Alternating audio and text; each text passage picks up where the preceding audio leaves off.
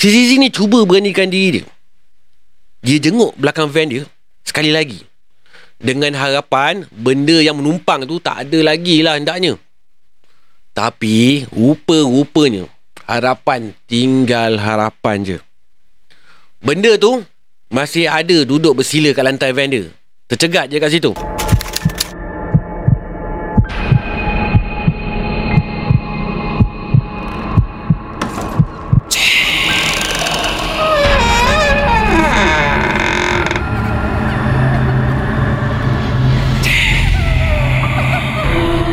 Allahumma salli ala sayyidina Muhammadin wa alihi wa sahbihi wa sallim.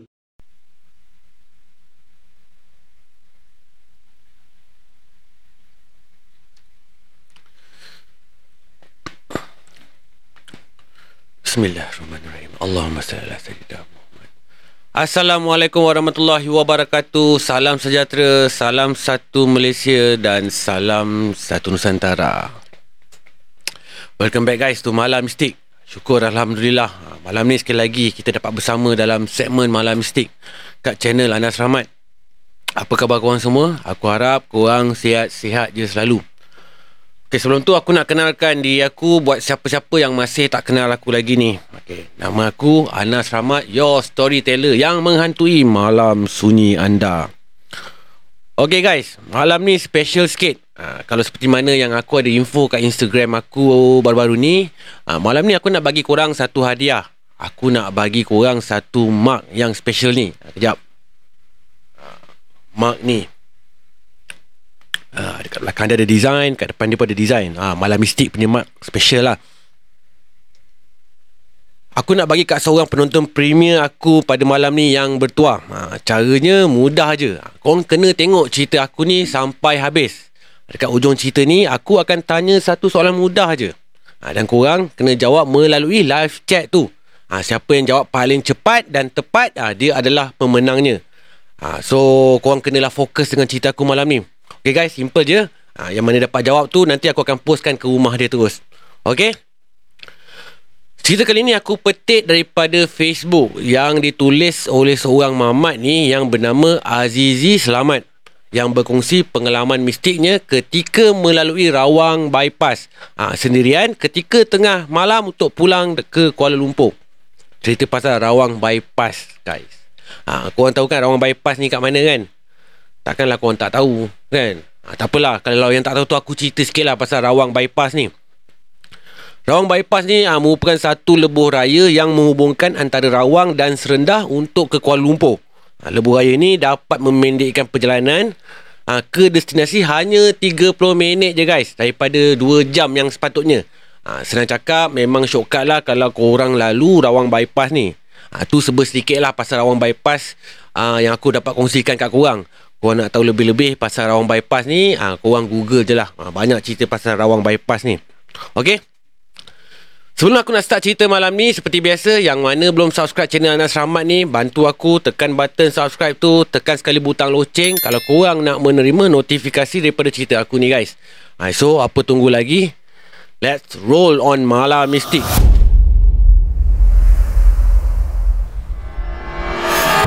Zizi ni ada buat part-time service angkat-angkat barang menggunakan van, macam ala-ala Lala Move lah. Memandangkan dia memang ada sebuah van dia sendiri, ha, so daripada van tu tak jalan, so dia ambil lah van tu buat part-time, ambil upah servis angkat-angkat barang. Hari tu dia dapat job bawa barang niaga daripada Puchong ke EcoSafe Batang Kali. Perjalanan yang dirancang adalah pada pukul jam sebelas malam nanti. So sebelum pukul sebelas malam tu dia dah ready dah kat kedai makan tu, ha, kedai yang order himat servis dia tu. Sampai-sampai je kat kedai tu, si Zizi ni pun mulalah kerja-kerja loading barang ke dalam van dia. Barang-barang tu semua settle loading dalam ngam-ngam lebih kurang dalam pukul sebelas tiga puluh malam macam tu. So perjalanan daripada Puchong ke Batang Kali tu pula dianggarkan ambil masa lebih kurang dalam satu jam lebih. Ha, sebenarnya si Zizi ni taklah risau sangat masa waktu nak pergi tu. Ha, sebab ada seorang pekerja kedai makan tu yang naik sekali dengan Zizi. So senang cakap adalah yang meneman dia masa waktu pergi ni. Yang merisaukan si Zizi ni, bila waktu balik sebenarnya. Sebab dia tahu waktu balik nanti, lepas dia drop barang-barang ni semua, termasuklah pekerja kedai ni, dia akan balik drive seorang-seorang melalui jalan yang sama tadi. Dalam hati dia berkata, macam manalah aku nak tempuh jalan ni waktu balik, bisik si Zizi ni dalam hati dia. Dari Puchong, lalu ke Lok Yung, lalu ke Jalan Templar, lepas tu lalu Rawang ByPass, terus ke Batang Kali. Itulah laluan yang akan dia guna masa perjalanan pergi. Dah tentu jugalah dia akan guna laluan yang sama masa balik nanti. ha, Cuma yang lebih mencabar sikit waktu balik nanti, sebab dia kena drive seorang-seorang. Lebih kurang jam satu sepuluh pagi macam tu, ngam-ngam Zizi ni sampai EcoSafe Batang Kali. Dia tak sembang banyak pun bila sampai tu. Cepat-cepatlah dia turunkan terus semua barang-barang tu sepantas yang boleh. Settle je turun barang, si Zizi ni teruslah siap-siap nak teruskan perjalanan balik dia. Eh Ji, kau nak terus balik ke? Aku rasa baik kau stay dululah Ji. Dalam pukul dua pagi ataupun tiga pagi tu, kau geraklah balik. Lagipun waktu-waktu macam ni Ji, aku rasa tengah aktif benda-benda macam tu tu Ji. Dengan tiba-tiba brother yang guna servis si Zizi ni nasihatkan dia suruh dia stay dulu, balik dalam pukul dua tiga pagi.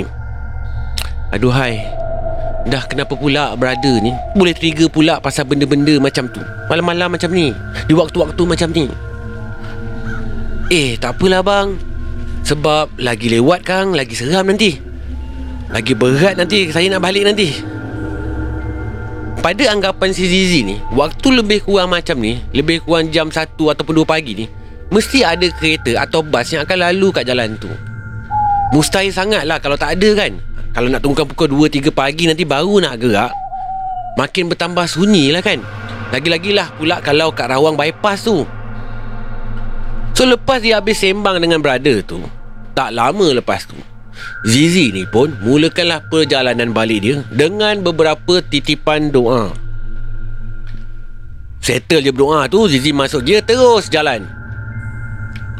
Masa baru-baru gerak tu, hujan dah mula renyai-renyai. Sambil memandu tu, si Zizi ni buka lah radio, channel radio I K I M. Tak pernah-pernah dia buka channel I K I M.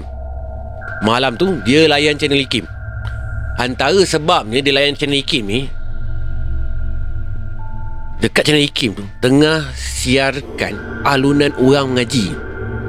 Dalam otak si Zizi ni terfikir, time ni lah dia nak dengar orang mengaji. Selalunya Ha, tangkap lentok punya lagu je yang dia layan. ha, Lagilah pula kalau time-time malam macam ni, memang jarang dia dengar ha, radio orang mengaji ni. Lebih kurang tiga puluh minit dia dah memandu ni guys. Akhirnya dia sampai kat tempat yang paling menggerunkan dia dan paling dia risaukan malam tu, Rawang ByPass. Kau boleh agakkan macam mana keadaan Rawang ByPass ni kalau dah malam-malam macam ni. Tempatnya tinggi, keadaan jalan masa tu pula memang lengang gila. Memang tak ada kereta langsung yang lalu lalang. Pergi kanan hutan, gelap je. Masa ni, keadaan yang dia fikirkan masa awal-awal dia bertolak tu, betul-betul di luar jangkaan dia. Masa awal-awal bertolak tadi, yang dia harapkan ada banyak kereta yang lalu lalang, tapi kali ni sebenarnya tak ada kereta langsung yang lalu, walaupun sebiji kereta pun. Dalam hati si Zizi ni tak putus-putus doa masa tu. Ya Allah, tolonglah aku, kuatkanlah semangat aku ni, bisik si Zizi dalam hati dia. Lepas tu dia terus je pecut pedal minyak van tu sampai jejak ke lantai dia pijak dah. ha, Dia tekan sampai habis dah. Memang laju perginya. Tapi guys, laju mana je van dia boleh pergi. Paling laju pun seratus kilometer sejam je. Van lama guys. ha, Dia bukan bawa van-vanet yang baru canggih-canggih tu, van lama. Tengah-tengah syok dia meluncur laju van dia tu, tiba-tiba, eh apa hal makin slow ni. Ah sudah, van yang tadi meternya tadi nak jejak dekat seratus kilometer sejam tu, tiba-tiba jadi slow daripada seratus kilometer sejam turun pada lapan puluh kilometer sejam. Lepas tu turun lagi sampai ke enam puluh kilometer sejam. Ah, kenapa pula lah je. Peda minyak dah tekan habis dah ni, tapi kenapa makin slow pula van ni? Masa ni jantung si Zizi ni dah mula berdebar-debar. Dup-dap, dup-dap, dup-dap. Berdentum-dentum jantung dia tu. Dalam keadaan Zizi yang dah mula nak panik ni, tiba-tiba dia nampak ada satu kereta high beam van dia daripada belakang. Mungkin sebab Zizi ni duduk kat lane kanan, lepas tu kereta tu laju nak memotong agaknya. Ini fikir si Zizi masa ni. Sebabkan matanya dah terasa silau ni, si Zizi ni ubahlah sikit cermin pandang belakang van dia tu. Sebelum dia nak ubah kedudukan van dia tu masuk ke belah kiri.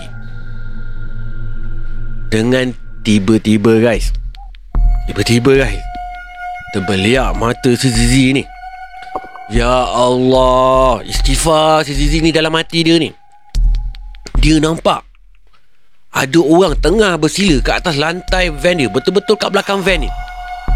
Van si Zizi ni tak ada seat belakang, ha, sebab dia nak angkat barang kan. So memang dia terperasan sekilas pandang masa tu, benda tu duduk bersila betul-betul kat lantai van dia. Dia tak dapat nak pastikan sosok tubuh benda tu sama ada perempuan ke ataupun lelaki masa tu, sebab dia cuma tengok sekilas pandang je, tak berani dia nak pandang lama-lama.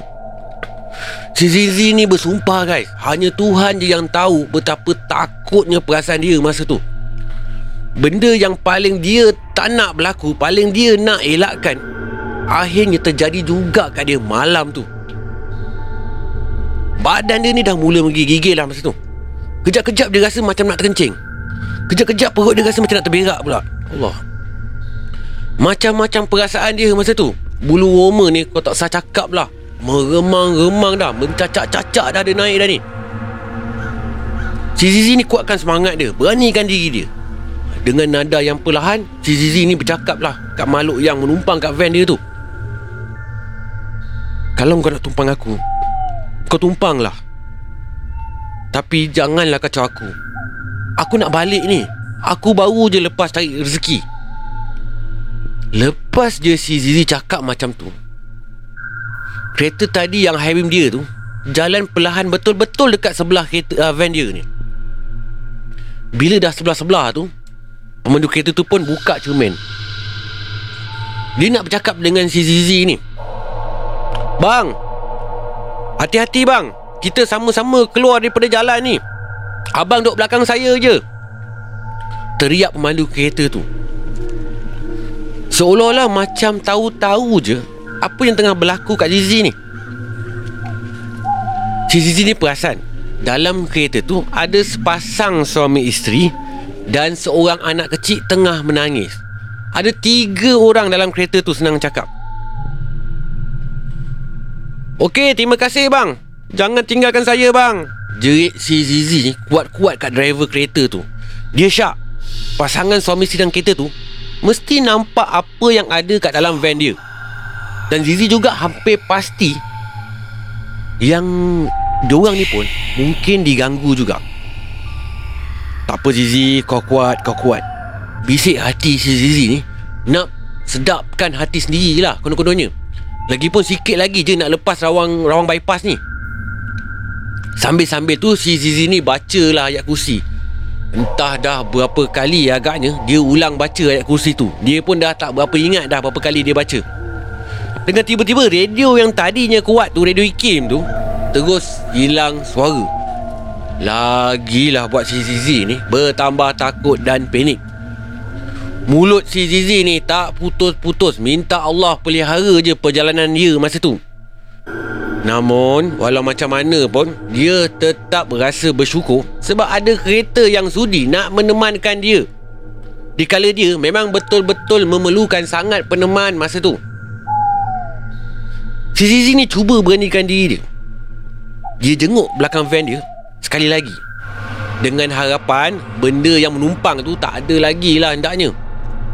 Tapi rupa-rupanya harapan tinggal harapan je. Benda tu masih ada duduk bersila kat lantai van dia, tercegat je kat situ. Kali ni barulah si Zizi ni nampak sosok tubuh benda yang menumpang van dia ni. Dia nampak macam sosok tubuh seorang perempuan yang tengah dodoikan something lah kat river dia tu. Tengah dodoikan something. Si Zizi ni tak pasti apa yang dia dodoikan. Yang pasti ah, baju dia semua berwarna putih. Ah, bab muka tu memang Zizi tak berapa perasan sangat lah, sebab dia tak berani nak tenung lama-lama sangat ah, muka benda yang menumpang kat van dia ni.